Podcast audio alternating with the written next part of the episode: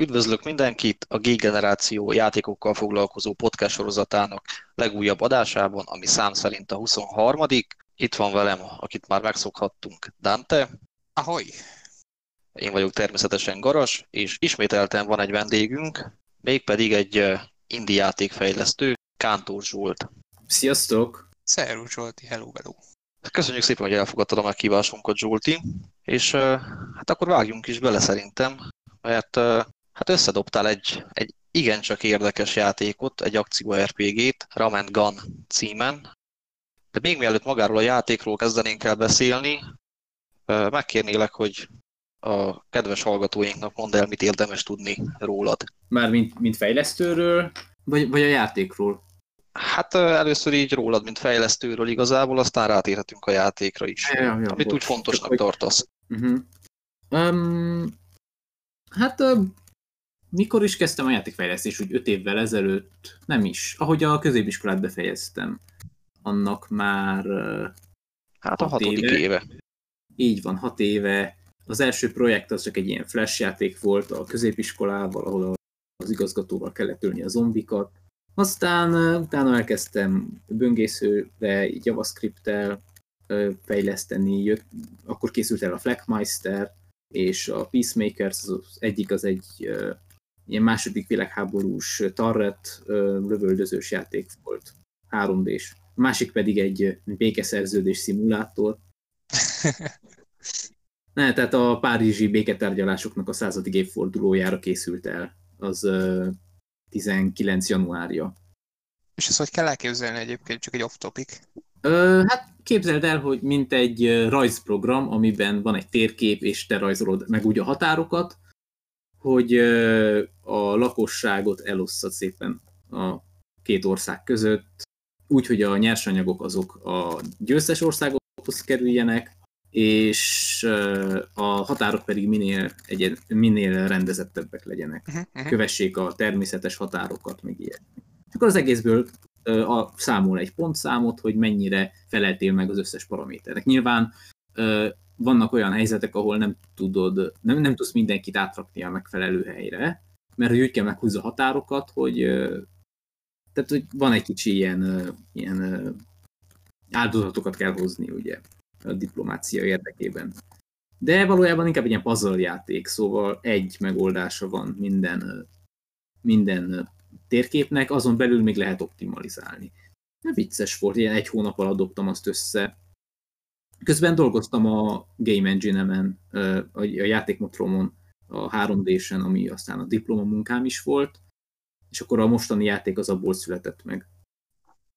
A hallgatóknak mondom, hogy egyébként minden, Zsolt minden játékát és projektjét megtaláljátok majd a leírásban, úgyhogy ha esetleg valakit érdekel, mondjuk a, a bármi, amit mond, azt, azt megtaláljátok ott lent.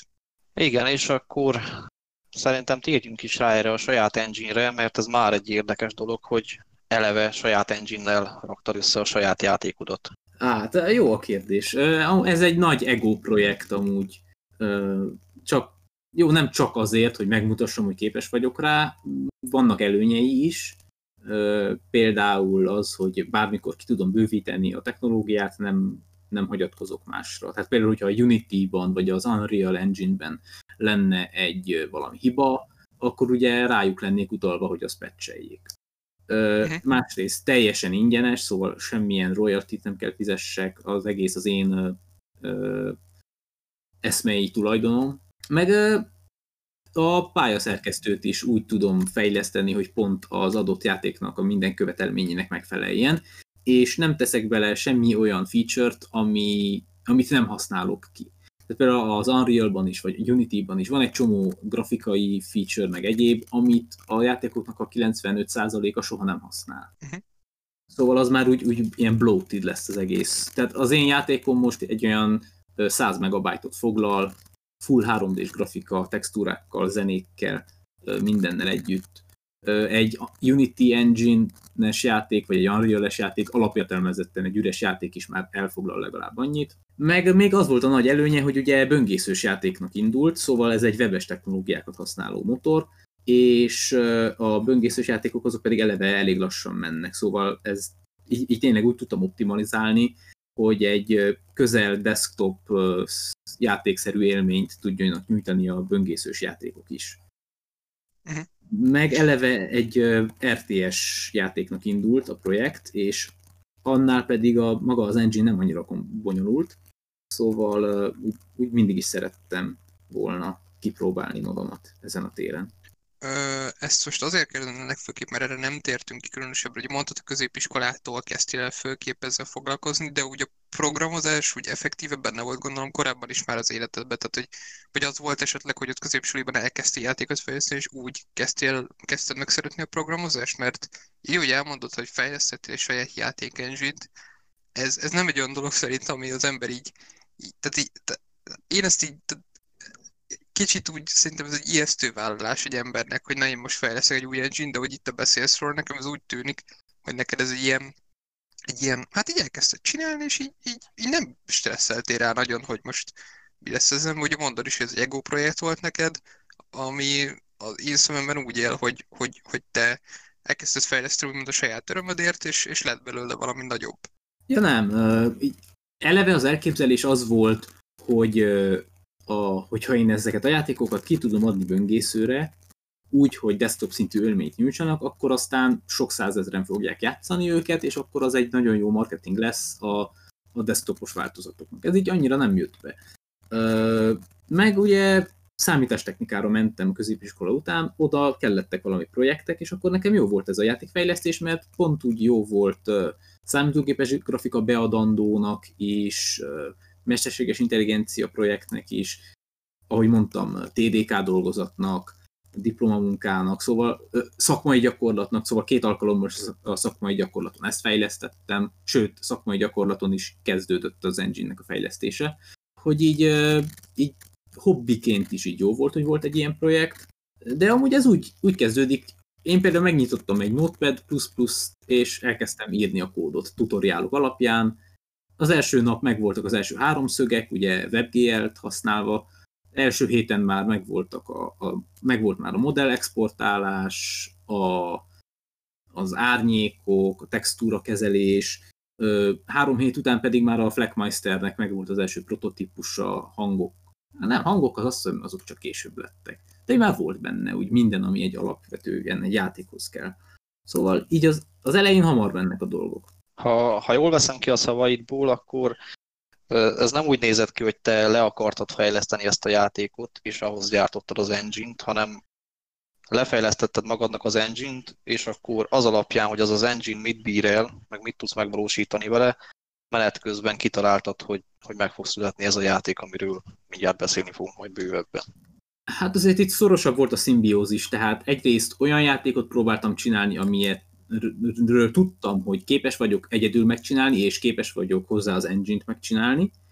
Másrészt pedig nyilván az engine is az szerint alakult, hogy a játéknak mik a követelményei. Például, mivel er-, eleve egy valós idejű stratégiai játékot akartam csinálni, nagyon rámentem az elején arra, hogy jól legyen optimalizálva például az útkeresés, és hogy egyszerre több ezer egység is lehessen egy pályán, és ugye az egész játéknak a grafikai pipeline-ja egy felülnézetre volt optimalizálva.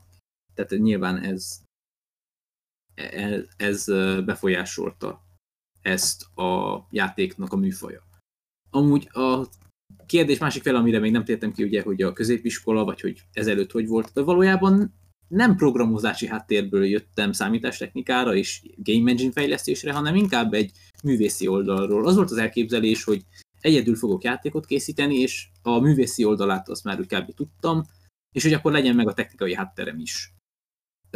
mielőtt saját játékot kezdtem volna csinálni, azelőtt Warcraft meg Starcraft 2 pályaszerkesztőkkel dolgoztam. Tehát a 12. osztályban érettségi előtt még, a, még egy olyan projektem volt, hogy a StarCraft 2 editorban próbáltam egy, egy first-person shootert készíteni, akkor volt egy ilyen pályázatuk, hogy ilyen custom game-re lehetett volna valami pénzt kapni, aztán nyilván nem lett meg határidőre, de az ugye egy ilyen jó löketet adott, hogy tényleg, ha már ennyit, ennyit pepecselek, hogy másnak a technológiáját használom, ennyi erővel már akár a sajátomat is lefejleszthetném.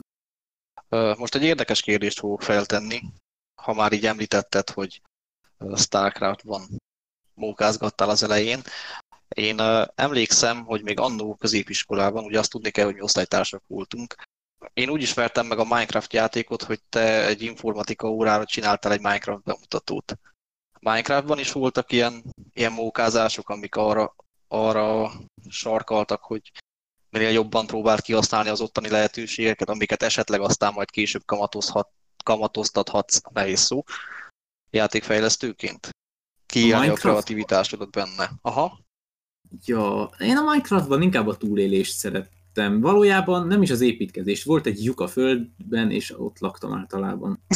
Már így a programozás, így a programozásban már jobban el voltam mélyedve, amikor megpróbáltam modot készíteni a Minecrafthoz, de csak odáig jutottam, hogy ott kicsomagoltam a, a Java fájlokat, és megváltoztattam a fűnek a színét, meg ilyesmi. Um, nem, nem, de tudom ajánlani a Minecraftot, szóval kérlek Dante, menjél és garassal játszatok valamikor. Én mindig próbálom meggyőzni, főleg azért, mert nem tudom, Zsolti egyébként, hogy te ebben a részben mennyire mélyedtél bele, de ugye van, van ugye ez a redstone mechanika benne, hogy ezek a vörös kövek, amiket leraksz, és szerkezeteket tudsz belőle csinálni. És nagyon sok helyről hallom, hogy gyerekek manapság így tanulnak például programozni, hogy ez veszi rá őket, hogy innen indul ki az egész tehát ebből csírázik azt, hogy később nekiálljanak mondjuk, mit tudom én, mondjuk C-Sharpban, C++-ban, Java-ban próbálkozni. És, és ez szerintem egy marha jó dolog. Hát igen, garas, még, még győzködöm keményen. De egyébként nekem is a túlélés a kedvenc részemben, de hát... Talán majd egyszer. Mindig egyszer már majdnem eljutottam odáig, hogy megvegyem. Aztán, aztán meggondoltam magam. Ja, bár én úgy az 1.3-as, 1.4-es verzió óta nem igazán játszottam. Fú, az, megmondod, hogy nekem a fogalmam sincs, hogy milyen verzió van, mert... 1.15-ös, nem, 1.16-os jön most ki. Fú. A Nether Update. Ja, a verzió számokkal le vagyok maradva. Fogom játsza kicsit a haverjaival. Um, nekem most már nincs, gépem sincs, amin játszam, mert a, a desktopom az már elromlott azóta, szóval egy ilyen szaros laptoppal dolgozom már évek óta. Ja, ez volt a másik előnye a saját Game Engine-nek, hogy elviszi a laptopom rendesen, mert az Unreal-t és az Unity-t már nem viszi. Ennek kifejezetten örültem, hogy nagyon baráti rendszer követelménye van a játékodnak, és néztem, hogy hát én úgy kipróbálnám beszélgetés előtt, hogy ezt így el fogja vinni a laptop. Aztán gyönyörűen elpörgette médium beállításokon. Igen, egyébként azt tartom érdekesnek, hogy most beszéltél arról, hogy mikkel foglalkoztál, mondjuk, hogy nyilván azt mondod, hogy a Minecraftban a túléléssel, és nem mondjuk a, azzal, hogy mondjuk Reston, de hogy mondjuk ott is modokkal foglalkoztál, Starcraft-ban modokkal, hogy azért megvolt az oldal ennek az egésznek, hogy te a játékot nem feltétlenül csak játékos szempontból közelítetted meg, hanem ez a na, mit tudunk még ebből kihozni. És én, ö, tehát hogy én megmondom az őszintét nekem, én bármilyen játékról van szó, én nem szeretem modokat használni, tehát én szeretem azt, hogy, tehát a minecraft is úgy vagyok, hogy mindig mondja mindenki, hogy igen, az a mod, meg az a mod, na attól jó lesz a játék, vagy vagy mondjuk a, mit tudom én, egy Fallout, ugyanez, hogy, hogy azt a modot használd, ezt a modot használd, és, és nem, én mindig úgy vagyok, hogy a vanilla, tehát az alap ö, szoftver az, ami, ami tehát úgy, képzelték, úgy képzelték el a fejlesztők, akkor én úgy szeretném játszani. De készítői oldalról, tehát mondjuk aki modokkal foglalkozik, mint mondjuk, hogy te is tetted, egyébként ilyenkor téged mi hajt, hogy, hogy tehát mi, mi az a gondolat a fejedben, ami miatt a modot lefejleszted, vagy elkezdesz fejleszteni egy modot? Tök minden milyen játékhoz. Hmm. Én amúgy eleve teljesen egyetértek veled. Én is így vagyok, hogy én, én tisztán vanillán szeretem a játékaimat. A modokban, tehát meg kell nézni, hogy milyen játékoknak készítettem volna modokat, jó, kivéve a Minecraftot. Uh, tehát, hogy a Starcraftban is és a Warcraftban is a modkészítés inkább abban áll, hogy egy, csak egy pályát készítesz. Nem a, nem a meglévő játékmenetet változtatod meg, hanem te a pályaszerkesztőt arra használod, hogy a saját játékodat kb. nulláról felépítsed. Tehát Starcraftban is, Warcraftban is vannak olyan modok, amelyek a, a melee játékot változtatják meg valamilyen módon. Viszont sokkal jobban szerettem például azt, amikor egy RPG-t készítettek benne, ami tényleg teljesen megváltoztatja a játékmenetet. Vagy volt egy nagyon, pro, nagyon profi Warcraft 3-os játék annak idején, ami egy ilyen nagyon, nagyon fagdap ilyen logikai játék volt, és, és a megoldáshoz nagyon jól kellett tudjad a game engine-nek, meg a, meg a játéknak az összes ilyen apró rejtett dolgát. Például olyan, hogy az egyik rejtvét úgy kellett megoldani, hogy ha elégszer ráklikkelsz egy kritterre a Warcraft 3 akkor ugye felrobban. Még ilyen mm. apróságok. Tehát, hogy ez a tényleg annyira távol áll a valódi játékélménytől, hogy semmilyen módon nem pótolja. Szóval azon a ponton már két különböző játékról beszélünk, csak ugyanazon az applikáción belül. De igen, én, sem szerettem azokat a modokat, amik csak így eltorzítják a valódi játékmenetet, hanem mindig az volt a... Tehát valójában azért használtam ezeket a játékokat, mert nem volt még saját technológiám. Most viszont, hogy már van, most már semmilyen készítést nem érzek arra, hogy meglévő játékokat módosítsak. Igen, ezt mondjuk érdekesen mondott két okból is. Egyrészt azért, mert ez utolsó mondatod, ez, ez, szerintem ez kicsit úgy néz ki, hogy a modolás az így a, a, a, a, tényleges fejlesztésnek így az előszele. Tehát szerintem aki modol, az nagy valószínűséggel később fejleszteni is fog, vagy már fejlesztett előtte. Ö, másrészt, meg, meg ez, hogy amit mondasz, hogy, hogy nem az, tehát most mondok egy példát, hogy nem arról van szó, hogy mondjuk beleraknak egy Fallout New Vegas-ba egy futásmechanikát, hanem mondjuk arról van szó, hogy mondjuk tökéletes példa, ismét a Minecraftnál maradva, raktak bele most egy Harry Potter modot, de hogy az úgy néz ki, tehát egy, Harry, egy ekte Harry Potter RPG-t csináltak a Minecraftban, meg van építve Roxford, meg van építve maga a világ, órákra kell járnod, van egy történet, mellékületések, karakterfejlesztés, ilyenek. Igen, ez teljesen más, mint amikor, amikor beleraknak Falloutba egy, egy futásmechanikát, mert ott, ott, ott azt érzem, hogy jó, de a fejlesztők nem így akarták, nem szerették volna, hogy te fussál. Nyilván megkérdőjelezhető az, hogy, hogy, hogy, tehát hogyha valakinek szüksége van rá, akkor semmi gond az, hogy szeretne használni egy ilyen modot, csak ahogy, és ahogy elmondod, akkor ezek szerint ketten vagyunk ezzel, hogy így nem, nem szívesen nyúlunk ilyenekhez, de tényleg az teljesen más, amikor teljesen más szemszögből közelítik meg ezt az egészet.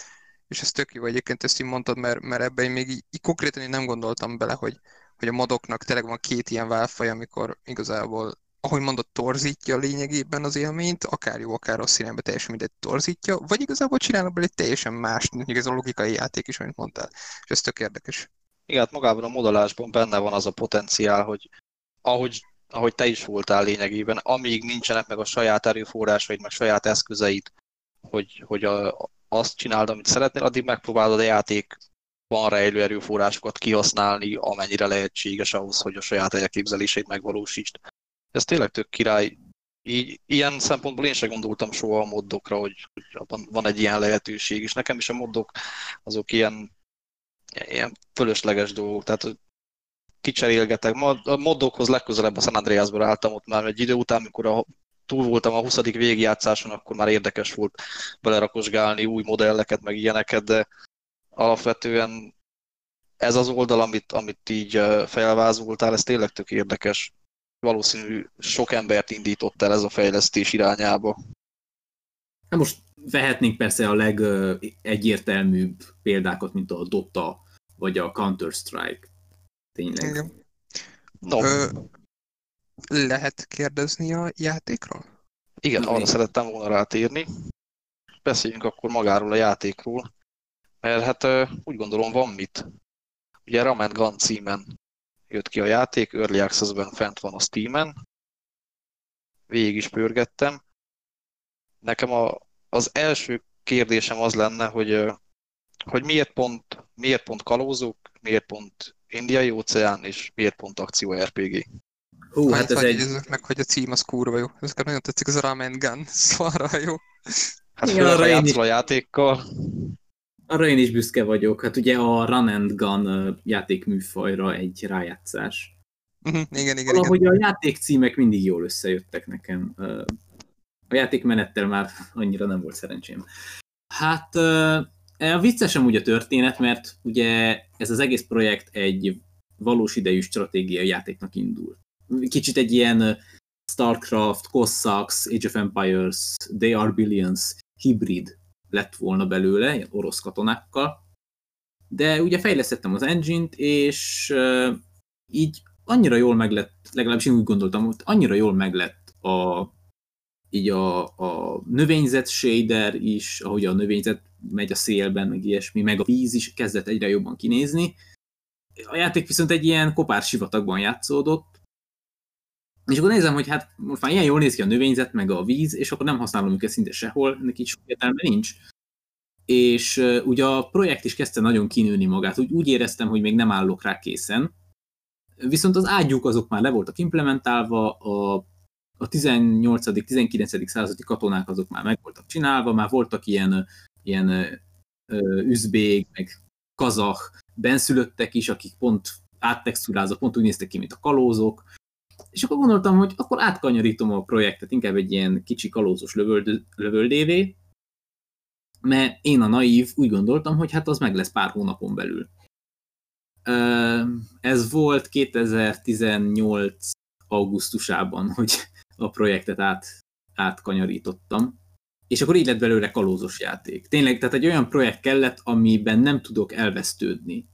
Ami iránt nincsen semmilyen igazi kötődésem. Amúgy ez egy hátrány is, mivel hogy nincs meg az az igazi szenvedély, de előny annyiban, hogy, hogy ki tudom adni a kezemből akkor is, amikor még nem érzem úgymond tökéletesnek. Tehát nem egy ilyen passion project, nincs meg ez a perfekcionizmus, hanem ez csak egy ilyen proof of concept. Tudjam, hogy képes vagyok rá, tudjam, hogy ki tudom adni, tudjam, hogy be tudok fejezni egy, egy 3D-s projektet. Érdekes megközelítés. Még ezt szoktuk ugye hallani, hogy hogyha nem lennének kiadók, csak a fejlesztők a múlna, akkor igazából sose jön neki egy játék se pont azért, amit mondasz, az a perfekcionizmus. És, és ez a megközelítés, ez tök érdekes, ezt nem hallottam, hogy, hogy valaki mondjuk nem azért fejleszt egy projektet, mert szenvedélyprojekt, hanem azért, mert tényleg ez, hogy, hogy bizonyítson önmagának, hogy, hogy igen, ilyet is meg tudok csinálni. Ja, hát kellett ugye egy kiinduló pont. Ezt már az első ö, kiadott játékomon, a Fleckmeisteren is ö, így megtapasztaltam, hogy amikor a játék már ki van adva, és az emberek már játszottak vele, utána már egyből úgy, úgy az ember felszabadul, mert utána már megvan a keret, és már csak azon belül kell tovább fejleszten. Uh, itt is, ahogy kiadtam, egyből letisztult, hogy most akkor pontosan mi is kell legyen ez a játék. Uh-huh, uh-huh.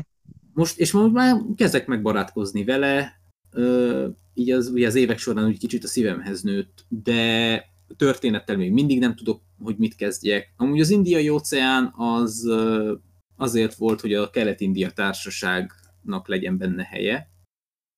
Ja, mert le voltak gyártva már a katonák. Ö, hát kb. Jó, nem éppen, mert ugye az orosz katonás projekt az egy ilyen 19. századi, ezek pedig a kora 18. században vannak. Szóval rá kellett ha. nyomjak a katonákra ilyen tarkóvédős fehér sipkák helyett valami ilyen, ilyen három szarvú fekete kalapokat, meg ilyen vörös ingeket, de tényleg minimális volt. Ö, jó, az utólag tettem bele harci elefántokat, meg óriás kobrákat, meg mogul harcosokat. Ne spoiler, ez könyörgöm, odáig meg nem jutottam el. ja, bocsi. Há, igen, még olyan pálya még nincsen. Egyébként igen. ez szerintem a világon senkinek nem most semmit rajtam kívül, mert mert ilyen harmadik világbeli játék, viszont ezt már mondtam Garasnak is, amikor megmutatta először a, a Ramengannak a gameplayét, hogy engem a Robin Hood, azt hiszem Legend of Sherwood alcímen futott, arra a játékra emlékeztet hangulatban egy kicsit. Nem arráskodja. De ismered egyébként? De, az a, egy ilyen lopakodós játék, nem? Igen, igen, igen, felülnéz, izometrikus nézet, igen. Az a Desperadosnak a készítőitől van, ha jól emlékszem. Hú, ha jól, jól emlékszem, igen, és nagyon szerettem gyerekként, és nagyon örültem, amikor azt megláttam, hogy hangulatban, hát gondolom, nem szándékosan idézted meg, de hogy így nekem a hangulatban nagyon emlékeztetett, így um, néztem. Nekem a fő inspirációk a Path of Exile volt jelenleg, a játékmenetben a Doom, az er, a régi. Aha. Ez inkább egy ilyen felülnézetes Doomnak indult. Az eredeti böngészős változatban még voltak különböző ilyen muníciótípusok is, amik estek az ellenségekből, az most már nincsen csak bomba, ami külön megy. és a melyik is? A Dungeon Siege, meg ezek az ilyen korra 2000-es éveknek az ilyen RPG-i még így, így hangulatban azok, azokat uh-huh. próbáltak kicsit megragadni. Igen, azt hiszem a Path of Exile volt a másik cím, amit így beszéltünk, így az, az ugrott be nekünk elsőre. Igen, ez tök érdekes amúgy, hogy, hogy a Doom-ot említed. Pont ahhoz nem társítottam volna, de így, így visszagondolva, tényleg felfedezhető a, a, a dúmosság benne. Tehát eleve a cím Ram and Gun. És mit csinálsz? Mész, iszod a rumot, ugye azt tudni kell, hogy a, a rum adja neked az életerőt, tehát azzal töltöd vissza. Iszod a rumot, és lövd a katonákat. Meg a zombikat, meg a, a, a cápa embereket, gyíkokat, pókokat. Egyébként elképesztő mennyiségű ellenség van. Tehát én ameddig eljutottam a játékban, hát addig, ameddig, ameddig le van fejlesztve jelenleg, gyakorlatilag nem volt két olyan, olyan pályaszegmens, hogy, hogy dettó ugyanazok az ellenfelek jöjjenek velem szembe. Tehát már ezzel eleve egy, egy orbitális vállalás szerintem, hogy mennyiféle ellenfelet belepakultál. Ezért jó, hogy kezdetleges a grafika, mert tényleg naponta egy, egy ellenségtípust kb. le lehet fejleszteni. Azokat még kicsi át, kicsit átszínezett, egyből ott tartasz, hogy naponta három ellenségtípus hozzá tudnál adni a játékhoz, hogyha tényleg arra fókuszálsz. Tehát így összesen már több mint 60 típus van. Igen, tényleg, de a, a lehető legváltozatosabbak, tehát borzasztó fantáziadús az egész. Itt a, a kispóktól, a kiskukacon át, a nagy kukacig, amiből sok kiskac lesz, hogyha ha szétlövöd, a, a két lábon járó fa, szápa emberek, zombik, démonok, abszolút mindent meg tudsz találni benne, és uh, borzasztó jó szórakozás őszintén a játék, tehát tényleg az a leülsz és, és játszol.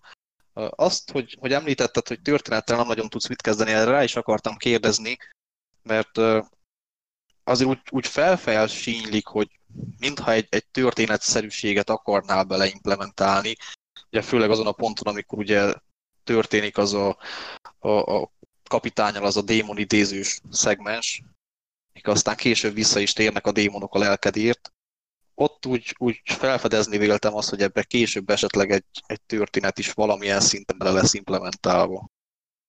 Igen, hát ezen gondolkodom. Vagy lehetnének ilyen loading screenek, ahol van egy kicsi háttérsztori, vagy ilyen napló bejegyzések, amiket fel tudsz szedni a pályán, vagy esetleg még meghinteni néhány cinematikkal a játékot. Tehát így az első és a második pálya közt is nyugodtan lehetne egy cinematik, a második és a harmadik pálya között is, szóval sőt, hm, ezen el kéne gondolkodjak. Kicsit olyan furcsa, hogy 6-7 pályán keresztül nincsen semmi, és akkor hirtelen két cinematik egymás után. Igen, ott meg is lepődtem egy picit, hogy addig ugye gyakorlatilag úgy nézett ki a játék, hogy kipucoltál egy adott pályát, bementél a, a kis körbe, ami betült a következő pályára, és jött a következő pálya. Egyébként nagyon változatosak a pályák, ezt most annak mondom, aki, aki nem játszott vele. Tényleg, tehát itt, a, itt az óceáni kis szigetecskéktől a, a barlangon át nagyon növénydús környezetig, aztán erődök is bejönnek, mocsaras vidék. Tehát tényleg, ami, ami nekem nagyon tetszik, az az, hogy, hogy bár mondtad, hogy nem Passion Project, de az viszont látszik, hogy, hogy tényleg megpróbálod a maximumot kihozni belőle, és nem, nem elmismásolod a dolgokat, hanem eleve annyi a változó, tehát a, a fegyvertípusok, amikhez külön spelleket tudsz hozzáadni, a, a különböző skillek, amik uh, skillek, tehát különböző pluszok, amik a ruházattal jönnek, meg hát a, a kedvencem, az mechanika szempontból is szerintem rohadt érdekes, az a hegedű. Akartam van egy hegedű. Kérdezni, hogy az mi, mert nézem a gameplayt, meg a trailert, és így nézem, hogy az mit Az zseni. Az zseni. Tehát adott pályaszakaszonként tudsz találkozni úgymond szövetségesekkel. Hát lényegében a legénységed, mert kapitánynak szólítanak. Ám még Illetve a, szólítanak. Igen, a pókok azok, azok külön más kategória, tehát jó, akkor térjünk ki erre is, tehát tudsz, vannak pókok, viszont tudsz felszedni póktojásokat, amiket ha te tűrsz fel, az abból kikelő pókok szövetségesek lesznek. És a, a hegedű, annak két funkciója van.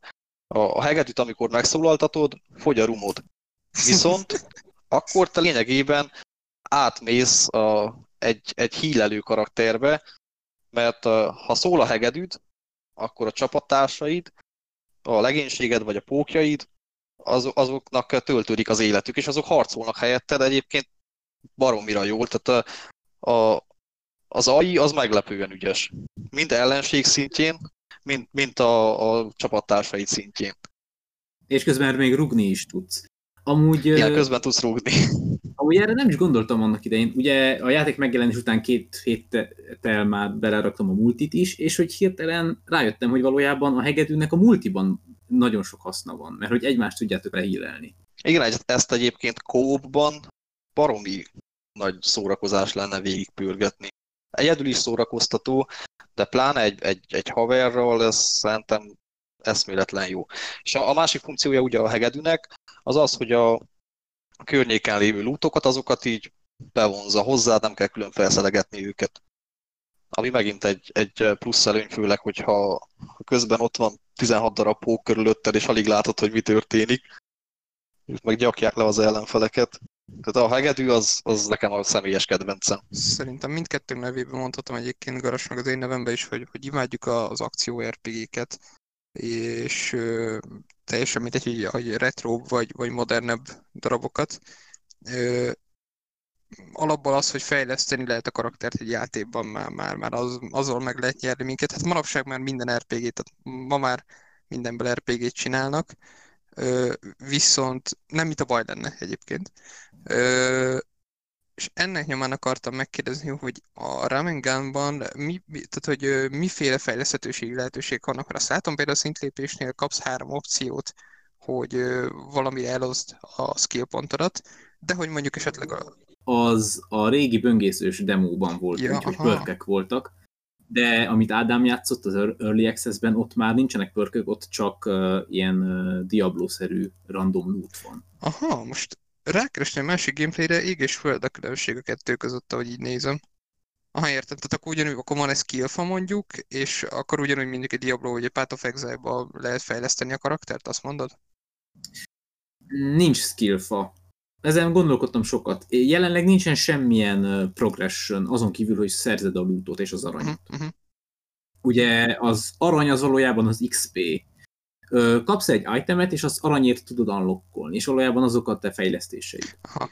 És utána a spellek, azok valójában a különböző fegyverek, amiket használsz, plusz még aztán a runák, azok a módosítók a, a fegyvereknek. Uh-huh, uh-huh. Tehát inkább mondhatni, inkább passzív skillek vannak, idézőesen skillek, vagy itt a runák képében. Hát így a szabadságra akartam inkább rámenni, hogy tényleg akármikor ki tudják próbálni új buildeket, meg valójában ez nem egy igazi ARPG, ezért a Steam oldalon is úgy mondom, hogy action game with light ARPG elements, tehát hogy uh, nincsenek különböző buildek, nincsenek, uh, nincs egy metagame, amin így elgondolkodtam, hanem valójában te lősz.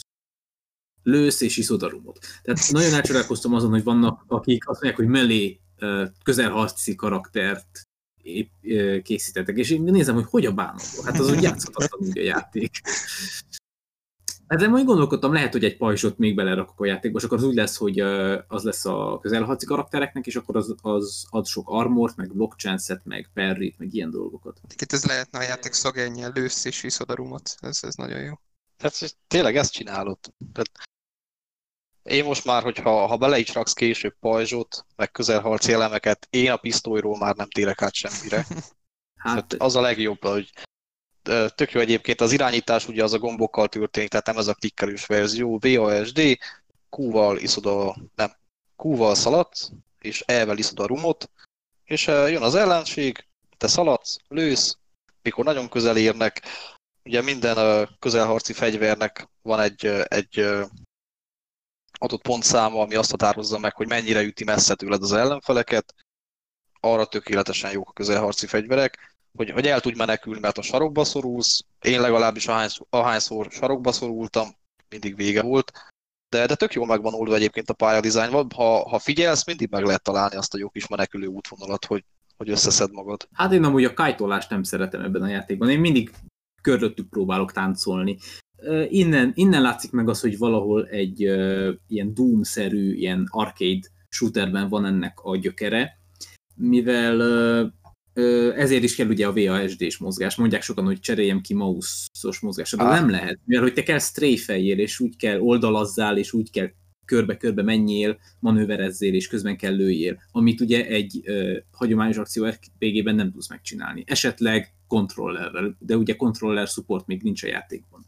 Hát a controlleres, mondjuk egy Diablo 3-nál konzolon is úgy van, hogy amikor támadsz, akkor megállsz egy helyben, és nincs az, hogy mondjuk, ahogy mondom, még strafe tehát oldalazol, és közben úgy, úgy támadsz. Ez tényleg így egyébként, hogy mondod, így ebből tükröződik leginkább, hogy egy ilyen Doom per, nekem mondjuk a Sirius sem jutott er-, erről eszembe, de igen, tehát ez a Doom, Doom vonal, ami, ami, ami, amit képvisel a játék, főleg ez ilyen folyamatos akció van, folyamatosan, folyamatosan lehet oldalazni például. És az egyik pályán még kulcsot is fel kell szedni. Wow. Igen, az már megvan. Tényleg van egy, egy nagy aranykulcs. Milyen hosszú? Azzal nyílik ki a Az kapu. Early Access verzió az milyen hosszú? Ö, Garas, mennyi idő alatt nyomtad végig? Hú, hát nem számoltam őszintén. Ö, Nagyon játszhatja magát egyébként a játék. Kétszer ültem le elé, egyszer így este fele, aztán majdnem vállalhatatlanul túlnyúlt a játékidő. Nekiültem másnap reggel, mert volt még egy kis szabadidőm. Hát szerintem egy 6 óra talán médium beállításokkal. Ami amúgy érdekes, mert hogy én egy ilyen három órára szóltam a játékidőt. Hát jó, de te fejlesztetted. Há, jó. De azért az úgy más. Nekem még meg kellett szokni, ki kellett tapasztalni, de amúgy nem, ö, tehát játszatja magát a játék, és nem ez a szopatósan nehéz, de azért van kihívás benne. Főleg, hogy, hogy sokszor előfordul az, ilyen kis sunyiságokat belecsempésztél, hogy kipucoltál egy adott pályaszakaszt, és eljutsz egy másik pályaszakaszba, és onnan jönnek az ellenfelek dögivel, ahonnan nem számítanál rá, mert azt már te kipucoltad. Azért ott, ott meg tud fingatni néha játék. Igen, ezen sokan, sokat gondolkodtam, hogy így a kájtolást hogy lehetetlenítsem el, mert láttam, hogy valakik úgy játszanak, hogy beagrozzák a következő ellenségeket, és hátra szaladnak, és akkor úgy valahogy leszedik őket. De a játékot nem így kell játszani. Te a csatában, bel, csatán belül kell manőverezzél. Azért is adtam hozzá az új patchben ezeket a, ezeket a, a aranyfülbevalókat, amik úgy működnek, hogy egy adott idő után eltűnnek. Sőt, elég hamar eltűnnek. És megváltoztattam azt is, hogy ne a meghaláskor dobják az aranyat az ellenségek, hanem miközben sebződnek. Tehát már a csata közben is esnek az aranydarabok, amik, hogyha nincsenek a közeledben, akkor eltűnnek. Szóval te közel kell maradjál az akcióhoz, hogyha maximalizálni akarod a, a jutalmat. Ez, ez még nálam nem volt meg. De ez, ez, ez még egy plusz érdekesség, viszont lehet használni a hegedűt. Ja, és a hegedű, igen. És akkor jön az arany. Szokták mondani, hogy egy játéknál kétfajta mozgatórugónak kell lennie, hogy elsősorban kell egy rövid távúnak lennie, másodszorban még egy hosszú távúnak.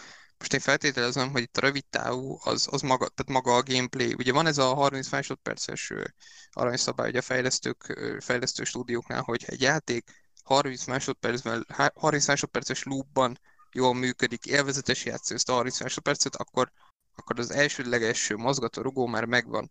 És ahogy látom itt is azért ez az elsődleges mozgató rugó, ez a Doom-szerű, mégis kicsit Path of Exile-os ö, gameplay azért, ez abszolút betudható elsődleges mozgatórugónak, viszont a másodlagos, a hosszú távú mozgatórugó, a- azt te minek tudod be például, tehát mondjuk, hogy, hogy mi az, ami miatt újból és újból leüljön a játékos a, a Remengen elé, ami, ami, miatt előrébb akarjon haladni, és ne csak annyiba álljon, hogy mondjuk egy feszültséglevezetésnek szánja a játékot, ugye a darálás miatt, mert, mert tényleg egyébként darálás marha jól megvan mert szakadnak a testrészek például, nagyon jó a, a, a hit, hit, hit register, de hogy maga, tehát, tehát mi az, ami hosszú távon lekösse az embert, ugye akár mondjuk az RPG elemek például, vagy te minek tudod be ezt a szerepet? Na látod, ez az, amivel küzdködök még most is. Ö, nem tudom. Uh-huh.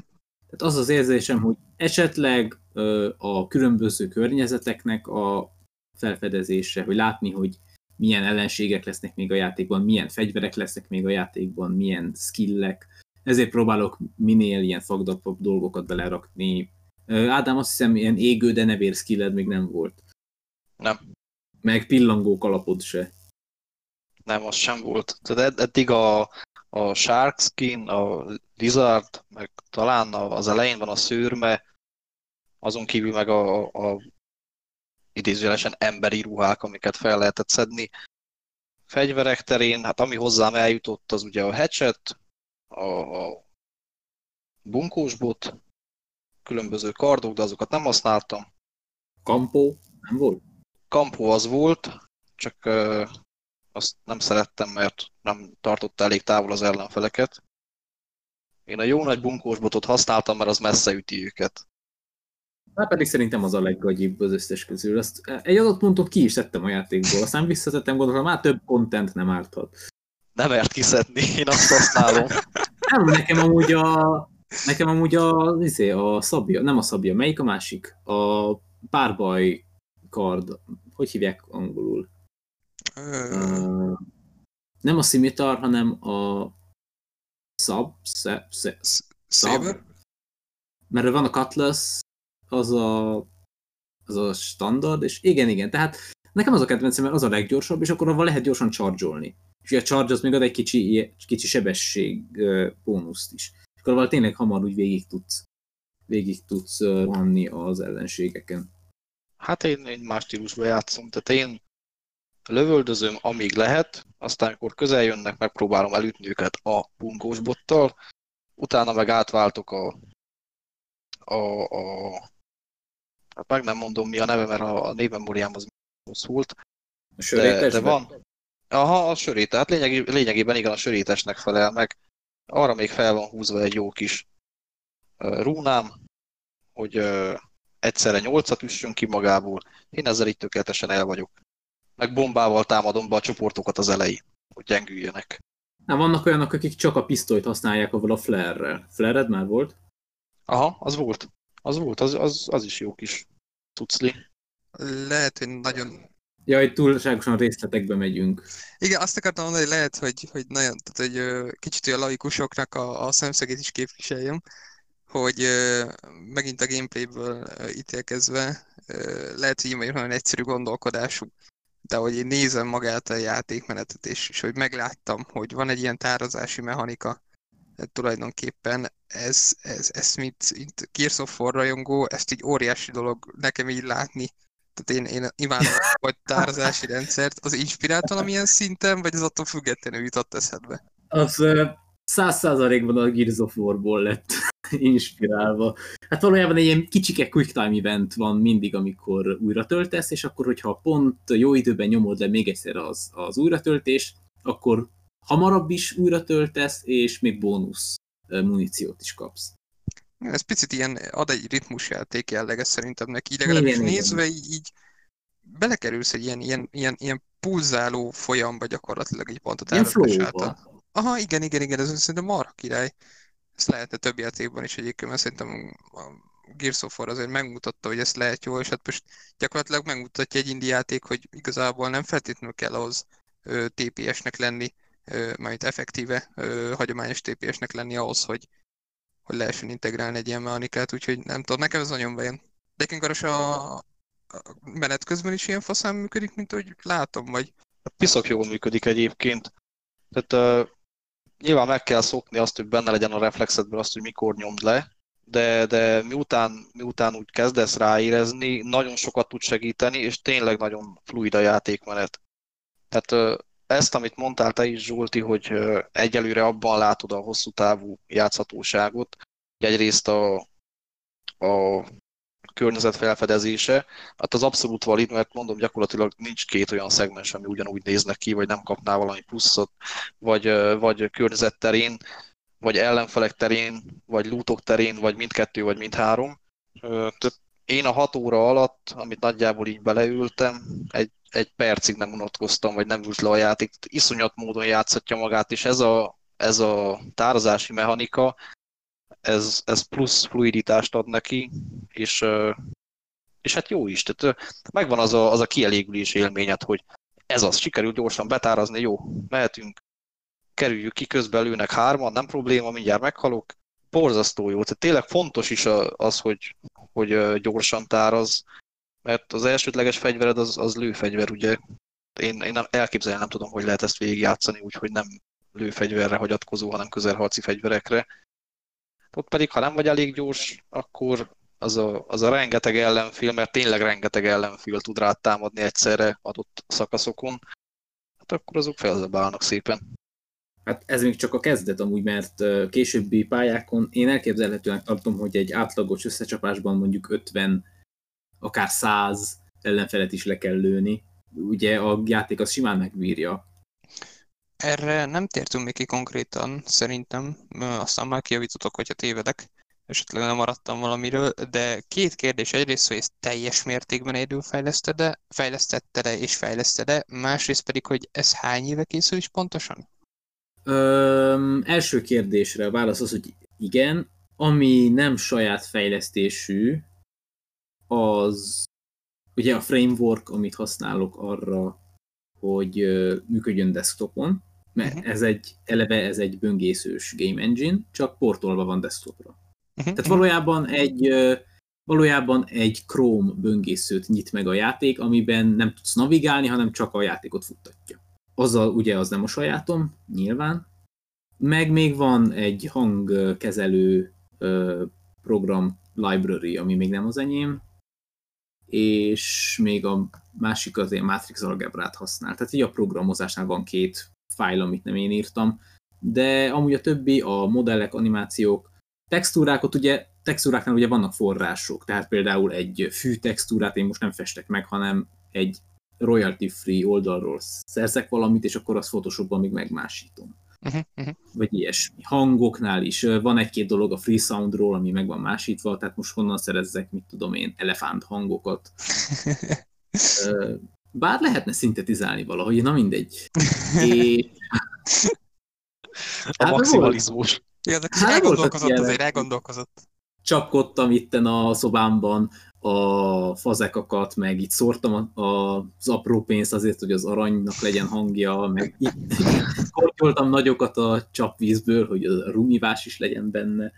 Meg, ja, és hát ezt csináltam három éven, vagy négy éven át, hogy kitettem a mikrofont az ablakba minden szilveszterkor, hogy legyenek jó lövés hangjaim.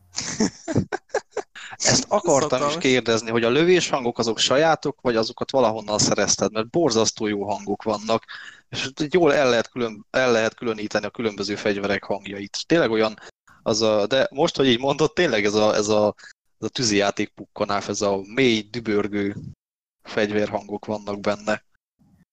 Hát mondjuk egy-két fegyvernél ott elég keményen vannak rétegelve. A hangdesignnál az a, ez a rétegelés az, ami kulcs. Tényleg. Hogy legyenek szépen kihasználva mind a frekvencia tartományok, és akkor van egy ilyen halkabb pukkanásod, de utána veszel egy másik ilyen ropogósabbat, és akkor ugye, hogy egyiket kicsit lemélyíted, a másikat kicsit levágod, és akkor valahogy ki tudsz hozni valami használhatót belőle. Nem olyan, mint az igazi, de, de nem is tűnik épp annyira amatőrnek. Amúgy a zenék, azok is saját szerzemények, azokkal kicsit küzdködöm, mivel hogy nagy zenei tudásom még nincsen, de szeretnék aztán a következő, így ahogy jönnek ki az update még, még más trekkeket még belerakni. Most ugye elkezdtem tangóharmonikán tanulni, az ugye passzol nagyon jól a kalózokhoz. És még hát még, még mi van a játékban? Ennyi. A community, outreach, PR, az is az én feladatom, ugye? Tehát akkor ez majdnem nagyon, nagyon kis százalékot leszámítva, száz százalékban a te projekted minden szempontból. Mondhatjuk. Igen. Igen. durva egyébként így tehát nem mondanám meg az ember szerintem, hogy ez teljes mértékben előfejlesztett játék. Egyébként ez nagyon sablon kérdés, tehát ez, ez elkerülhetetlen, hogy egy ilyen beszélgetés során elhangozzon, és én bevállalom a szerepét annak, aki ezt megkérdezi. Mi a célod ezzel a játékkal? Pénz. Vég, valaki végre azt mondta, hogy pénz. De mi más Kerek perec, kapitalista világban élünk, ki kell Egy, mondani. Ez fogalmas, Nem, rajtam... mennyire érték. Tehát ez, ez, ez, ez, nagyon jó volt hallani most, de ez fel is kikérlek. Ha rajtam múlna, én most szerintem animációs videóklipet készítenék közel áll valahol a videójátékokhoz, de valahogy most már egyre kevésbé érzem ezt a belső indítatást arra, hogy videójátékokat fejleszek. Ö, azért nem az... most már létszi fejezd be, nem azért csak megvásároltam, hogy kíváncsi lennék a végére. nem, na jó. Tehát, hogy még így is ott van az álom munkáim között, de valahogy az identitásommal egyre kevésbé uh, illeszkedik ez az egész gamerség. Tehát én amúgy nem tartom magamat gamernek, mostanában nem is nagyon játszom. És ez kicsit olyan, mint hogyha mit tudom, író lennék, aki nem olvas könyveket, szóval kicsit kezd aggasztani ez az egész. És akkor így próbálok inkább próbálom így avval áltatni magamot, hogy hát a pénzért csinálom. Nem igaz. Tehát valahol legbelül még mindig egy nagy nerd vagyok, de, de egy a társadalom jobban szereti, hogyha, hogyha látják rajtam a, azt a kicsi kapitalistát, mert másképpen csak elvesződök ezekben a projektekben, és soha nem lesz belőle semmi. Uh-huh, uh-huh. Ez érdekes felfogás egyébként. Ö... Viszont a következő projekt, na, az más. Igen, erre majd mindjárt rákérdezünk. Oké, okay, oké, okay, nyugodtan. Még e, nekem egy kérdésem lenne ez kapcsolódóan, konkrétan ez a projekthez, hogy, hogy van-e bármiféle rizikó a részedről abban, hogy tehát konstatálható-e a részedről bármilyen szinten bukásnak egy ponton a játék, ne legyen így, de hogy mondjuk van-e, tehát történhet-e olyasmi, hogy mondjuk megbukik a játék, mit tudom én, mondjuk nem, nem kell el, elég példány van, esetleg nem, nem, nem hozza azokat a számokat, amiket szeretnél, és ha így történik, akkor az milyen fajta következményekkel járhat számodra? Hát kopogtat a Yakuza egyszer az ajtón. Nem. Igen, mindennapos. Valójában itt egyedül édesapám az, aki ilyen miatt aggódik. A részemről tényleg a játék már, hát már volt kb. 500 eladás, az ugye beszorozva az árral, az soknak tűnik, hát valójában annak csak a fele, felét kapom én meg, ugye még az adók, meg még a Steam leveszi a 30%-ot, plusz még ugye ott voltak a böngészős változatból, még amik jöttek így szponzorizálásokból, az is már így közelít egy olyan ezer dolcsihoz. Uh-huh. De hogy ugye a belefektetett, mit tudom én, két-két és fél évet, azt így egyáltalán nem hozza vissza. De úgy vagyok vele, hogy, hogy a technológia kifejlesztése az ugye ennyi időbe telt, ami az, amit már úgy semmi nem fog visszahozni, csak így az évek során, hogyha több játékot fejlesztek vele. Uh-huh. uh-huh mondhatni, ez ilyen portfólió építésnek tökéletes elsősorban. Ja, ahogy mondod, és egy dolog, amiről még nem beszéltünk, a kiadók. És ez, erről mindig megfeledkezem, hogy valójában egy ilyen projekt után már lehet, hogy könnyebben mennék, mehetnék kiadókhoz is, mert az évek során több alkalommal is kerestek meg kiadók ö, ajánlatokkal. Csak valahogy úgy egyikben se éreztem azt, hogy igazán tetszene nekik a játék, hanem mindig valami más elképzelésük volt. Mindig valami free-to-play mobiljátékot akartak volna belőle csinálni, és én nézem, hogy gyerekek, hát ez, nem, ez a játék nem az, sajnálom. Tehát például tetszett nekik az, ahogyan a zombik egymásra tudnak tornyosulni, és hát akkor csináljunk egy ilyen zombis játékot, amit így streamereknek marketingelünk, de hogy nézem, hogy jó, de én abban a világban egyáltalán nem mozgok jártosan. Én az ilyen nosztalgikus kora 2000-es 3D-s játékokban érzem magam otthon. Egyébként van olyan kiadó, ilyen álomkiadó szívesen vonulnál, vagy annyira neked te nem ide, idealizálod ezt a világot? Hát, talán a Devolver Digital az, amelyik egyre szimpatikusabb. Volt egy megérzésem, igen. Ja. De Sirius hát, szemvonalon Blizz... haladva. A Blizzardból abból már nagyon kiábrándultam. Hát, abból hát azt meg tudom érteni. Igen, ez annyira nem egy meglepő információ. Hát még esetleg egy, még esetleg egy paradoxal lehet, hogy szóba állnék. Igen, ezek pont, egyébként pont olyan stúdiókat mondasz, akik simán el tudom képzelni egyébként, hogy, hogy mondjuk ezt a játékot, vagy mondjuk a következő játékodat még megmutatod, hogy hello, itt vagyok, Zsolt vagyok, ezt a kettőt én csináltam. Én, én biztos, hogy benne lehetne állni velük tárgyalni, ismer, ismerve azt, hogy a Paradox, vagy a Devolver, főleg a Devolver egyébként milyen üzletpolitikával rendelkezik. Hát ők egy ugye hírhetten ilyen nagyon közvetlenek, nagyon barátságosak, ilyen tipikus ilyen rockstárok a, a, a kiadók között Úgyhogy ezek pont olyanok, hogy hát mondjuk hogy több, több, sokkal több esély van ezeknél, mint mondjuk egy Electronic Arts-nál. Nem, amúgy a Devolver az nem válaszolt annak idején, amikor még csak az első ilyen proto RTS projektemnek írtam nekik, meg a Paradox se, de hát nem is nagyon volt amit felmutatni. Igen, azért mondom, szerintem itt a, a két játékkal, ami tehát merem feltételezni következő is ilyen hasonló minőségű lesz, de arra erre mindjárt átérünk, ö, szerintem a, a, akkor már akkor már azt fogják mondani, hogy hm, hello, tehát így benne van a pakliban, hogy Amúgy ezt el lehet vinni filozófiai irányokba egy kicsit, hogy most wow. a következő projekt, nem, nem a magas filozófiai, de ilyen üzletfilozófiai irányokba, hogy most akkor mitől is lesz egy játék úgymond komoly indie játék, vagy csak egy ilyen garázsmunka. És egyre inkább azt látom, hogy csak a grafika vagy ugye a trailerekben a beállítás, vagy az, hogy mennyit ígérsz. Ennyi.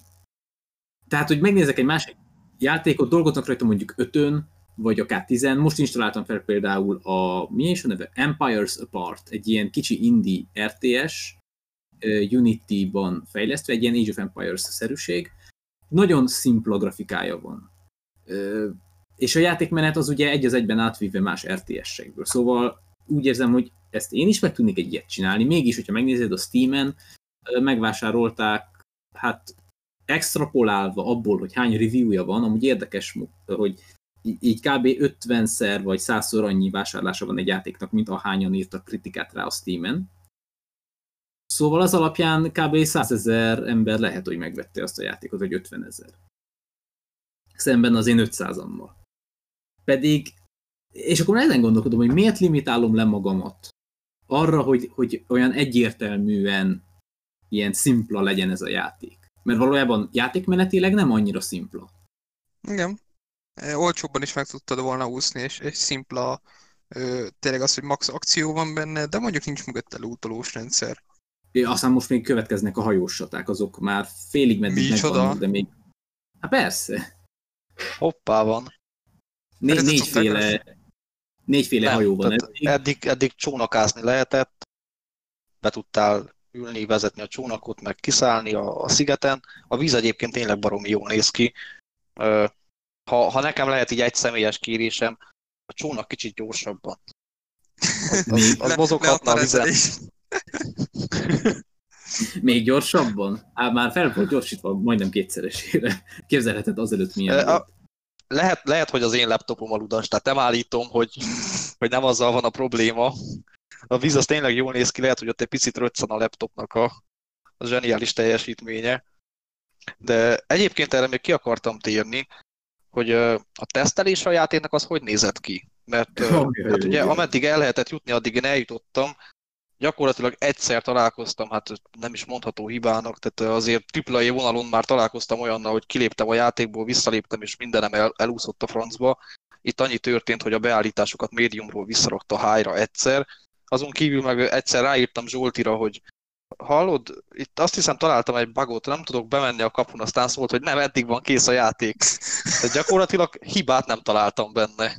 Hát ugye ö, ennek egyrészt nagyon örülök, másrészt igen, effektíve nincsen egy config file a játékban, ami elraktározza a beállításaidat még mindig. Szóval az majd a következő patchben fog jönni. Én, hát ez volt az előnye a böngészős változatnak, hogy azért mégiscsak úgy összvisz egy olyan százezer ember ránézett a játékra, és a legkomolyabb bagokat azért ki tudtuk javítani. Hát ez tényleg sikerült, mert mondom, egyszer nem találkoztam ilyen, ilyen szembetűnő buggal. Így egyáltalán észrevettem volna, hogy hoppá, itt, itt, itt valami, valami sunyiság van. Hát én tudok egy-két nagyon, hogy is mondják ezt, milyennek szoktak lenni a bagok? Nagyon furfangos bagról, amik még mindig nincsenek kijavítva. Pont ma néztem egy videósorozatot a No Man's Sky-nak a történetéről, mm. és pont ez, hogy, hogy egyáltalán nem akartam túl nagyot ígérni. Pont így a hajós csatákkal is így voltam, hogy hát coming soon, de hogy ne számítsanak sokra, mert hogy nem lesz egy, egy kulcs eleme a játéknak. De egy adott ponton tényleg oda jut a játék, ha eleget dolgozok rajta, hogy figyelj, lesznek benne uh, multiplayer, hajós csaták, uh, workshop, a workshopot már ugye benne van, a pályaszerkesztő, szóval mhm. elvileg te saját uh, játékstílusokat is tudnál benne készíteni, hogyha még hozzáadok egy-két funkciót. Uh, de tehetnék bele akár négy playeres kópot is hamarosan.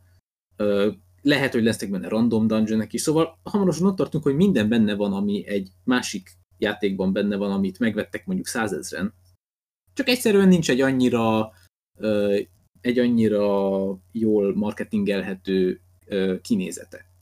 Uh-huh, uh-huh. És akkor ezen kell elgondolkodni, hogy jó, lefejlesztettem az engine de hogy mi lett volna, hogyha mondjuk egy 30-40 százalékkal több energiát fektetek abba, hogy, hogy a játék jól nézzen ki. Ez egy böngészősnél elég, elég nehéz lett volna, mert hogy tényleg én minél több tartalmat akartam bele, bele zsúfolni, minél kisebb file méretbe. Szóval ismétlem, ez a játék jelenleg egy ilyen 100 megabajtos letöltés. Tehát most abban mennyi grafikát csináljál akkor, amikor a maga az exe, a futtatható file, az elfoglalja annak mondjuk a felét. Szóval ott, ott maradsz, hogy a textúrákra van mondjuk 10 megabájtod. Modellekre van még 10 megabájtod, és még a zenékre még van 10 megabájtod, kb. Ez érdekes, hogy mondod egyébként, nem én leszek a megítélő nyilván, tehát én csak egy, egy, egy ember vagyok a sok közül. Itt a hallgatók is nyugodtan majd osszák meg egyébként a játék kapcsán a véleményüket, ha játszottátok, ha nem játszottátok még egyaránt. Az érdekes, hogy szerintem, hiába mondod, hogy nem néz ki jól a játék, szerintem a stílus nagyon elviszi a hátán egyébként, és ez szerintem mindig előbb, tehát én, én tud, aki hallgatja a podcastünket, az pontosan tudja, hogy én a, a régi generációkat, régi konzolgenerációkat sokkal jobban szerettem mondjuk, sokkal jobb kötődésem van hozzá, mint a mostaniakhoz. Pont azért, mert akkor még nem arról szólt minden, hogy legyen csili grafika, hanem tényleg a stílus volt elsősorban a fontos. Kicsit itt is ezt látom, hogy lehet, hogy a grafika nem egy Uncharted 8, de mondjuk a stílus azért az, az oda van rakva. Nagyon jó, nagyon jó hangulata van az egésznek, és szerintem mindig ez, ez a legfontosabb az egész, úgyhogy én a helyetben erre nem paráznék rá, tehát nyilván én mondom, én csak egy ember vagyok a sok közül, nem én fogom eldönteni, de szerintem egy ilyen aspektus is van, és szerintem sokaknál ez fog leginkább pörögni.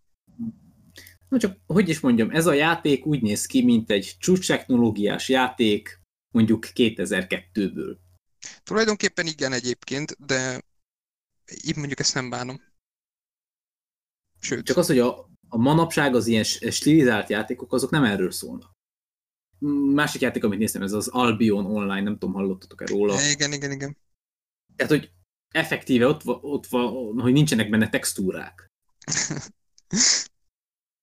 Vagy ez a másik játék is, amit mondtam, ez a ez a, az Empires Apart, hogy, hogy külön látszanak a poligonok, tehát, hogy ilyen, mint hogy a mozaikból lennének a, a karakterek is. Tehát, hogy nagyon ilyen low effort dolgok ezek. De hogy mégiscsak egy megfelelő színezéssel, post-processinggel, jó animációkkal, így, így, így mégiscsak meg lehet csinálni, hogy, hogy ugyan kelendő legyen, meg aztán a trailerekben úgy van beállítva. Ezt se felejtsük el. Uh-huh. Hogy nekem effektív ott vagyok, hogy külön beleírtam egy olyan rendszert a játékomba, hogy gombnyomásra le tudom lassítani a gameplayt felére, úgyhogy még a hangokat is lemélyíti, lelassítja, azért, hogy aztán utána fel tudjam gyorsítani, mert másképpen nem tudom felvenni a játékomat rendesen, hogy trailert csináljak. Szóval annyira körülményes ez így nekem, egy, de egy nagy marketing csapattal lehetne egy jó ö, ö, narráció, hogy mi, tehát hogy a trailerhez is valami pörgős akciózene, nem csak az, ami a játékban van, valami vagány kameraállások. Ez mondjuk nem kivitelezhető mondjuk egy freelancer csapattal egyébként? Tehát, hogy mondjuk keresel szabadúszókat, akik erre alkalmasak? Mm, ott tartanék, hogy kb. az egész profitom rámegy egy trailerbe. Ah. Nem, arról van szó, hogy nem egy nap alatt kéne összedobni egy ilyen trailert, hanem félre kéne rá tenni mondjuk egy hetet, és akkor rendben lenne. Másik dolog, a megjelenési trailerben kevesebb dolog van, mint a bejelentés trailerben. Tehát, hogy az announcement trailerben benne vannak a hajócsaták is, van ilyen hintelve, van ilyen base building, ilyen base defense, ami a, az Early Access trailerben nincsen, mivel hogy az Early Access változatban ezek még nincsenek benne. És akkor majd a release trailerben minden benne lesz, és akkor már meg az Early Access trailerben ugye csak azok a pályák látszanak, amik már benne vannak a játékban. Szóval az release trailerben több jelenet lesz, több környezettípus, benne lesznek a hajós csaták is, benne lesz a multiplayer, ami ugye az Early Access megjelenéskor még nem volt, és akkor még nem is tudtam, hogy lesz benne multiplayer. Az csak így hirtelen eszembe jutott rá két napra, hogy kéne beletegyek multiplayer-t is, és leültem, és tíz nap alatt összedobtam. Szóval mégiscsak egy sokkal kerekebb csomag lesz.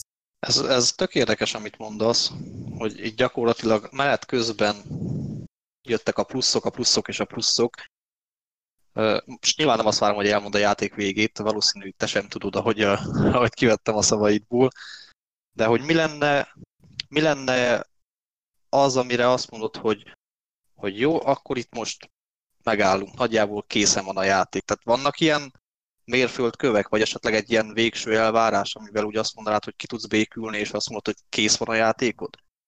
Hmm, hát legyen egy 10 órányi single player, legyen jól dokumentálva a pályaszerkesztő, hogy akkor tényleg akit érdekel, az tudjon magának kontentet gyártani. Uh, és amin gondolkodom, hogy elég könnyen át lehetne ezt alakítani open world játékká. Ilyen sandbox, tudod? És ez milyen vagány lenne? Hogy Egyébként igen. mész Tö- sziget, szigetre a hajóddal, esetleg multiplayerben, vannak még csatlósaid is, van vagy százféle ellenségtípus, vagy húszféle környezettípus, és így, tehát, hogy na, de hogy ez már egy olyan játék lenne, hogy a Sea of Thieves-ben nincsen tizedennyi content, szóval, na. ja. Na, de hát ezzel még dolgozhatnék ezen a játékon még egy évet, és akkor is még lehetne bele új contentet rakni. Aha, hát kivéve ugye, ha elgurul a gyógyszer is, még többet, még többet, még többet akarsz megint belepakolni. Ha beindul a marketing, tehát hogyha a sajtó ráharap, akkor ebből még lehet nagy játék. Mindenki ezt mondja, hogy fú, még mennyi potenciál van benne, de senki nem tudja megmondani, hogy, hogy úgy actually mire gondolnak, amikor azt mondják, hogy sok potenciál van benne. Mert persze minden adott ahhoz, hogy ezt a játékot egy millióan megvegyék. De hogy oda kell az a szikra, az a, az a történet, az a flash, amit mondtál, ami még úgy hiányzik belőle. Lehet, hogy a történet lenne. A, narra, a narratíva. Igen, hát én úgy kíváncsi lennék, hogy, hogy mi lesz a lelkemmel, amit a démonok el akarnak ragadni. Olyan, ne spoilerezzél. Ja, tényleg, ha, ha már így, így, így gyorsan eszembe jutott. Csak annyit mondok, és aki majd játszik a játékkal, vagy aki majd játszott vele, fejleszthető máj. Köszönöm, köszönöm szépen, én többet nem is mondanék erről, ez a maga nemében egyedülálló és zseniális. Ami pedig furcsa az az, hogy még soha nem voltam belőle. Szóval józanul jutnak ezek eszembe. Hát tényleg az is, az is nagyon tetszik a játékban, hogy, hogy, hogy ilyen szempontból szabad. Tehát nem, nem próbál ilyen nagyon komolykodó lenni. Tehát olyan poénok vannak ebben a játékban, hogy öröm nézni sokszor. Tehát akár a, a leírások, tehát a, hogy a, a kispókhoz oda van, oda van írva, hogy ez gyáván lopja egyébként a rumot tőled, és, és tényleg, mert megharap is a rumod, az csökken. Hát nem, azok ilyen buffok, amik vannak a különböző. Tehát ugye, hogy a Diablo-ban is van ilyen, hogy Waller, meg ö, Lightning Enchanted, meg Minion, meg ilyenek. Pont ugye itt is vannak a Ram Stealer, meg Reflect Bullets, meg Cowardly. Tehát ezeknek mind van egy jelentése, hogy ez pontosan milyen funkció. De Érdekes, hogy ezt mondod, ezen soha nem gondolkodtam el. Ez lehet, hogy nem szándékos, de amúgy tök, tök poénos hangulata van. Tehát van egy olyan feel good érzése az egész játéknak. Hát még a zenén akarok dolgozni elég sokat. És mi a helyzet a következő projekteden? Ugye elhintetted, hogy ugye a következő az egy nagyobb, nagyobb durranásnak készül. Hát én már évek óta gondolkodom ezen a, a projekten, tudod. Ö,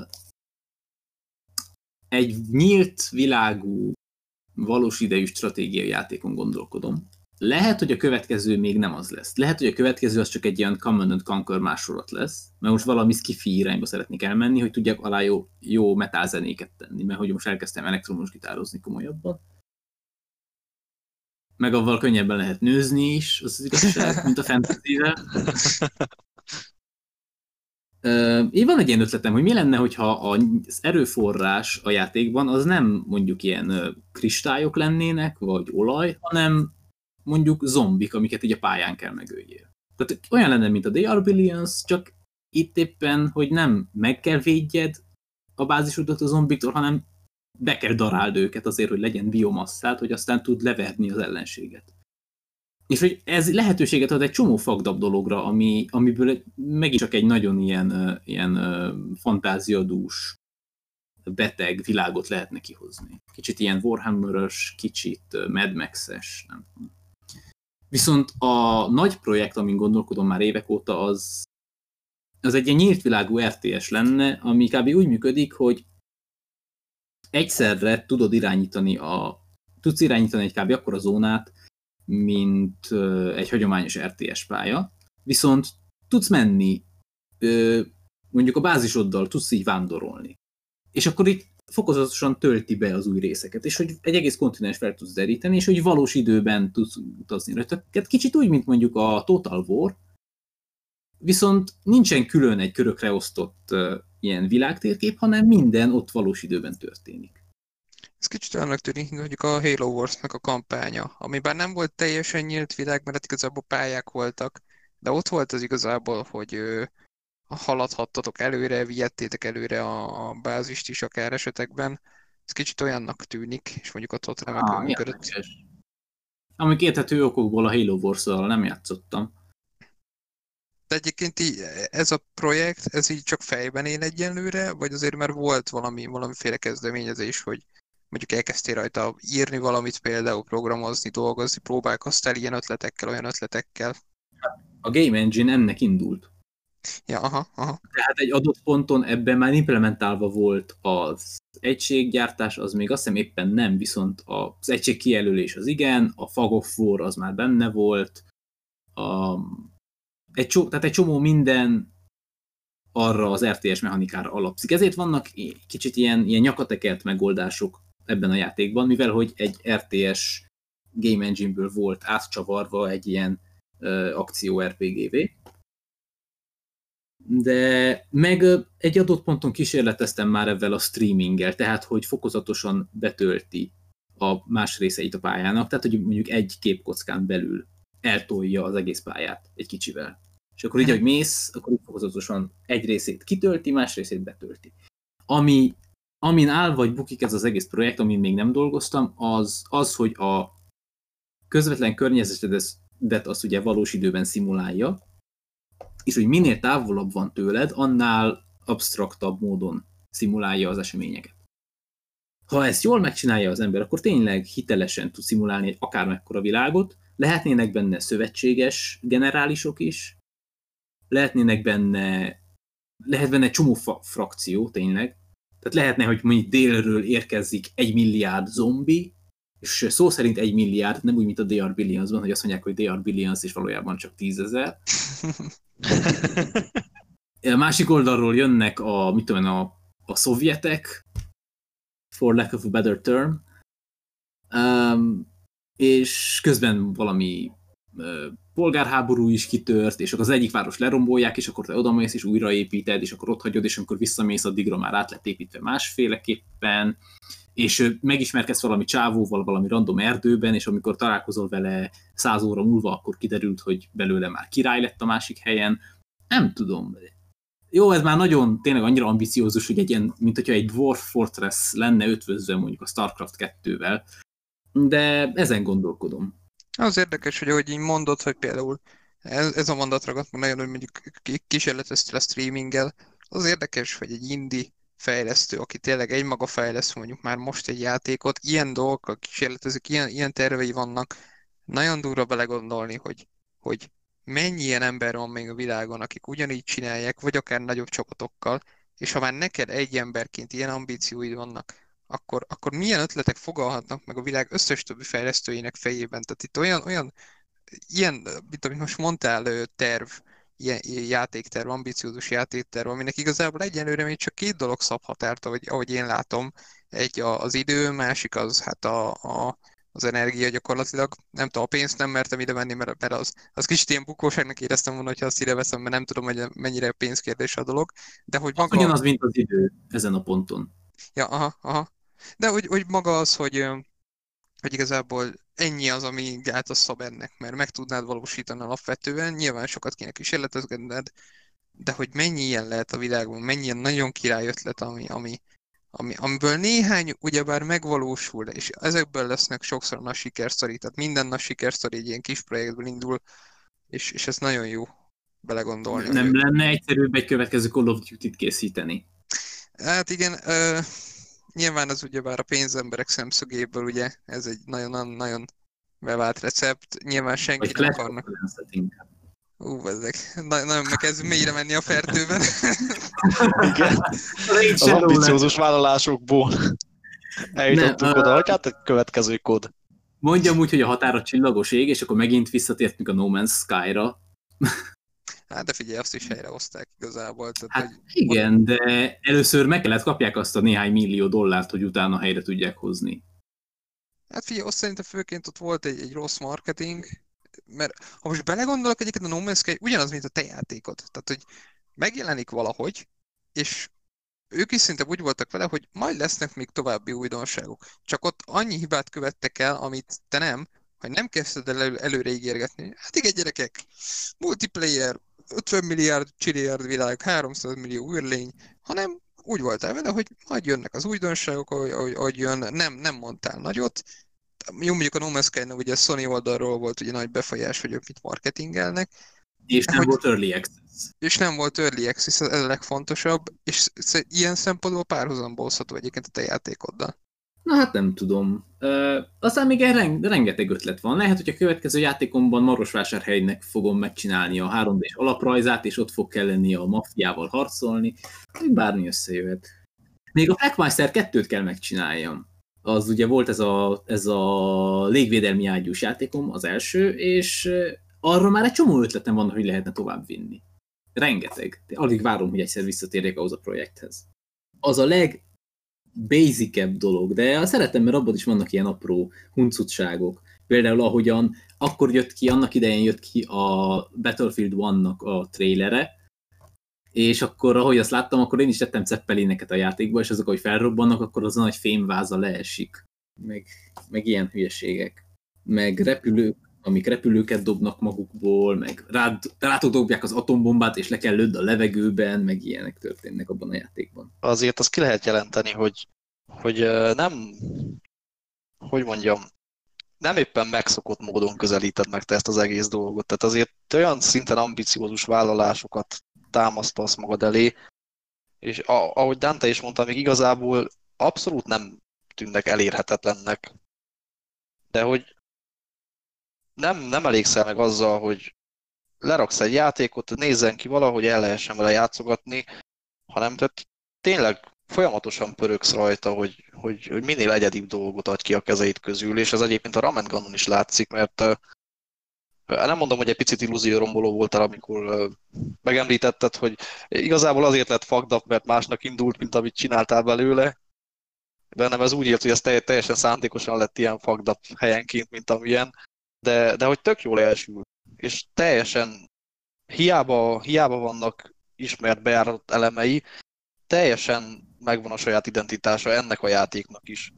Ezt örömmel hallom, mert nekem pont ez az identitásnak a hiánya az, ami így nyugtalanított sok ideig. Jó, most kezdek én is megnyugodni. Ugye, ugye hogy kiadtam, és akkor végre így, így meg, megkötött ez az egész de amúgy tényleg hónapokon keresztül pánikoltam, hogy, hogy nem tudtam, hogy milyen irányba érdemes ezt a játékot elvinni, hogy most akkor arena shooter legyen belőle, vagy sandbox RPG, vagy, vagy ilyen RTS hibrid, mint mondjuk a Pikmin, de most így ebben meg vagyok elégedve.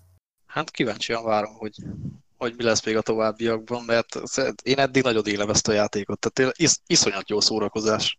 Ennek örülök.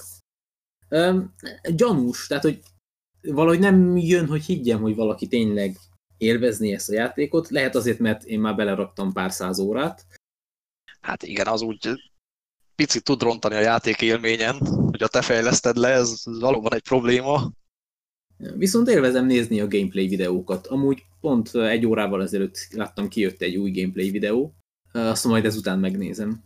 Na, következőnek aztán egy-két magyar youtubertől várom, hogy készítsenek róla videót azok is viccesek lesznek.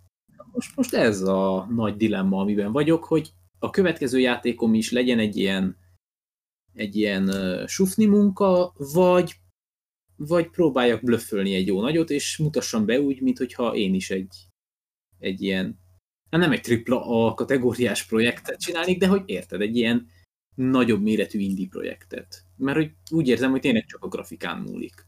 Hmm, ez, tehát, mert hogy csinálhatnám azt, hogy most havonta kiadok egy-két ilyen böngészős játékot, és akkor abból is lehet, hogy meg tudnék élni pár évig.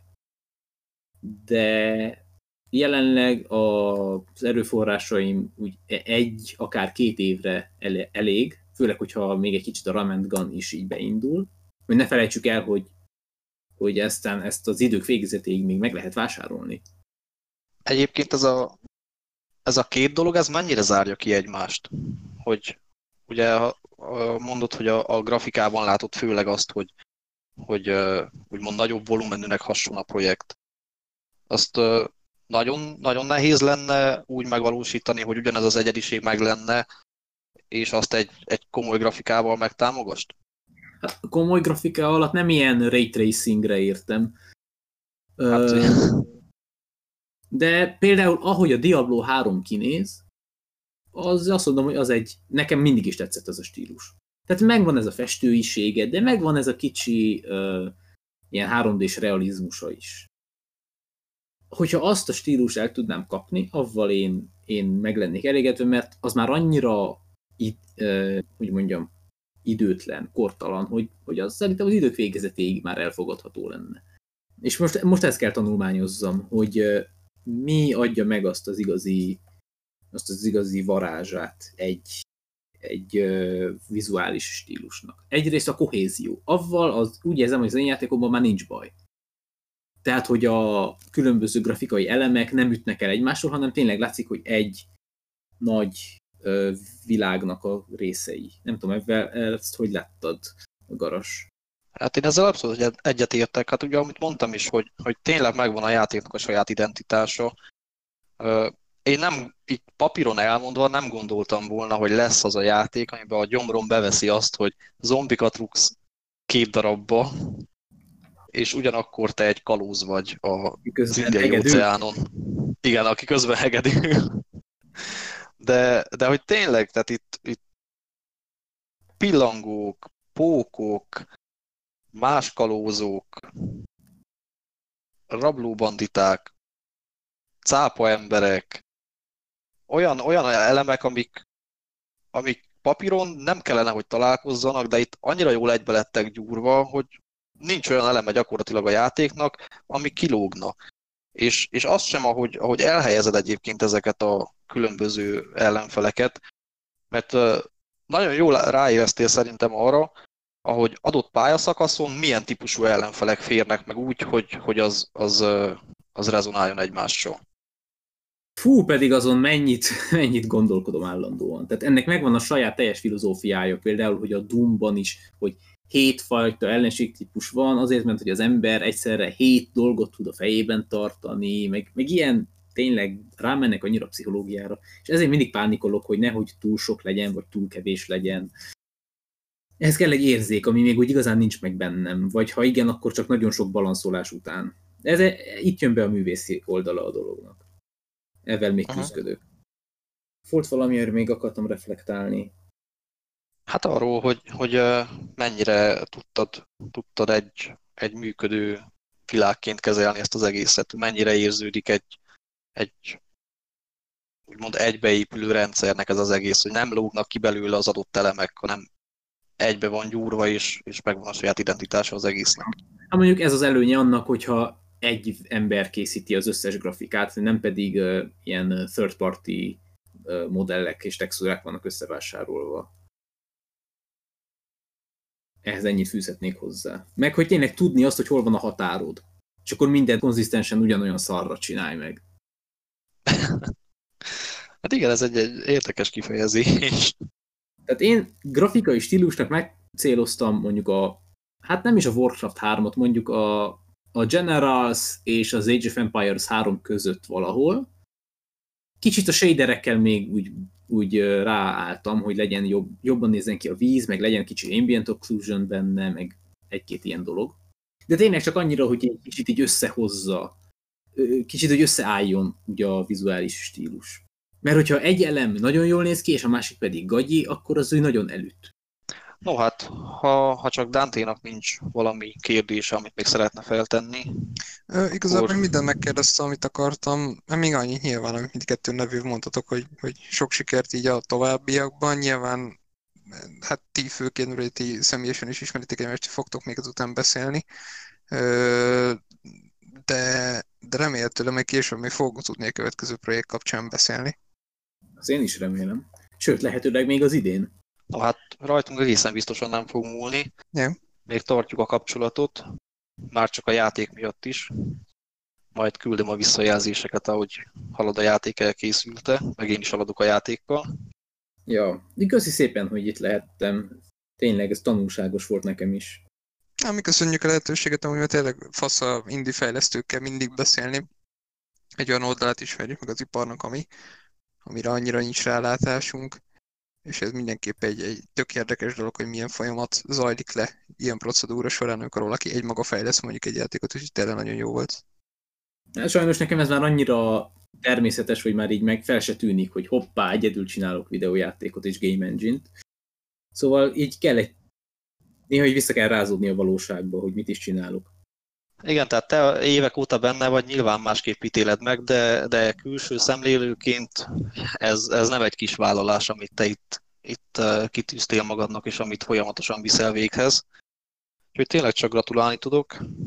Köszönjük szépen, hogy itt voltál, és még egyszer elmondom, tényleg mindenféle, tehát ha nem ismerném Zsoltot, akkor is ezt mondanám, pusztán a, a játék kipróbálása miatt mindenkit bíztatok arra, hogy, hogy próbálja ki, mert, mert tényleg, tényleg egy jó szórakozás, és egy, ha mondhatom ilyen közhelyesen, egy kis gyöngyszem a Steam bugyraiban. És hogyha nem tetszik, nyugodtan rifandolhatjátok, nem haragszom meg. Ez mondjuk korrekt hozzáállás egyébként.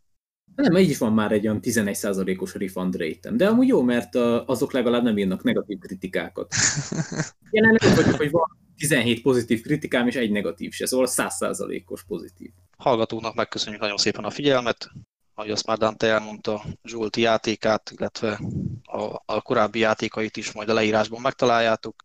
Ezzel is szerintem le is zárhatjuk a dolgot. Tök jó kis beszélgetés volt. Én Garas voltam, és itt volt velem Dante, meg Zsolti. Szevasztok! Sziasztok! Sziasztok!